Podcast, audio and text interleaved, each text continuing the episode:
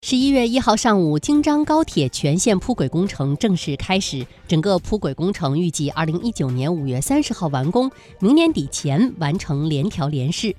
京张高铁是国家重点建设项目，是二零二二年北京冬奥会的重要交通保障线。京张高铁全长一百七十四公里，建成之后，乘高铁从北京到张家口的时间将缩短到五十分钟。对于助力奥运、促进京津冀一体化发展、连接西部，都具有十分重要的战略意义。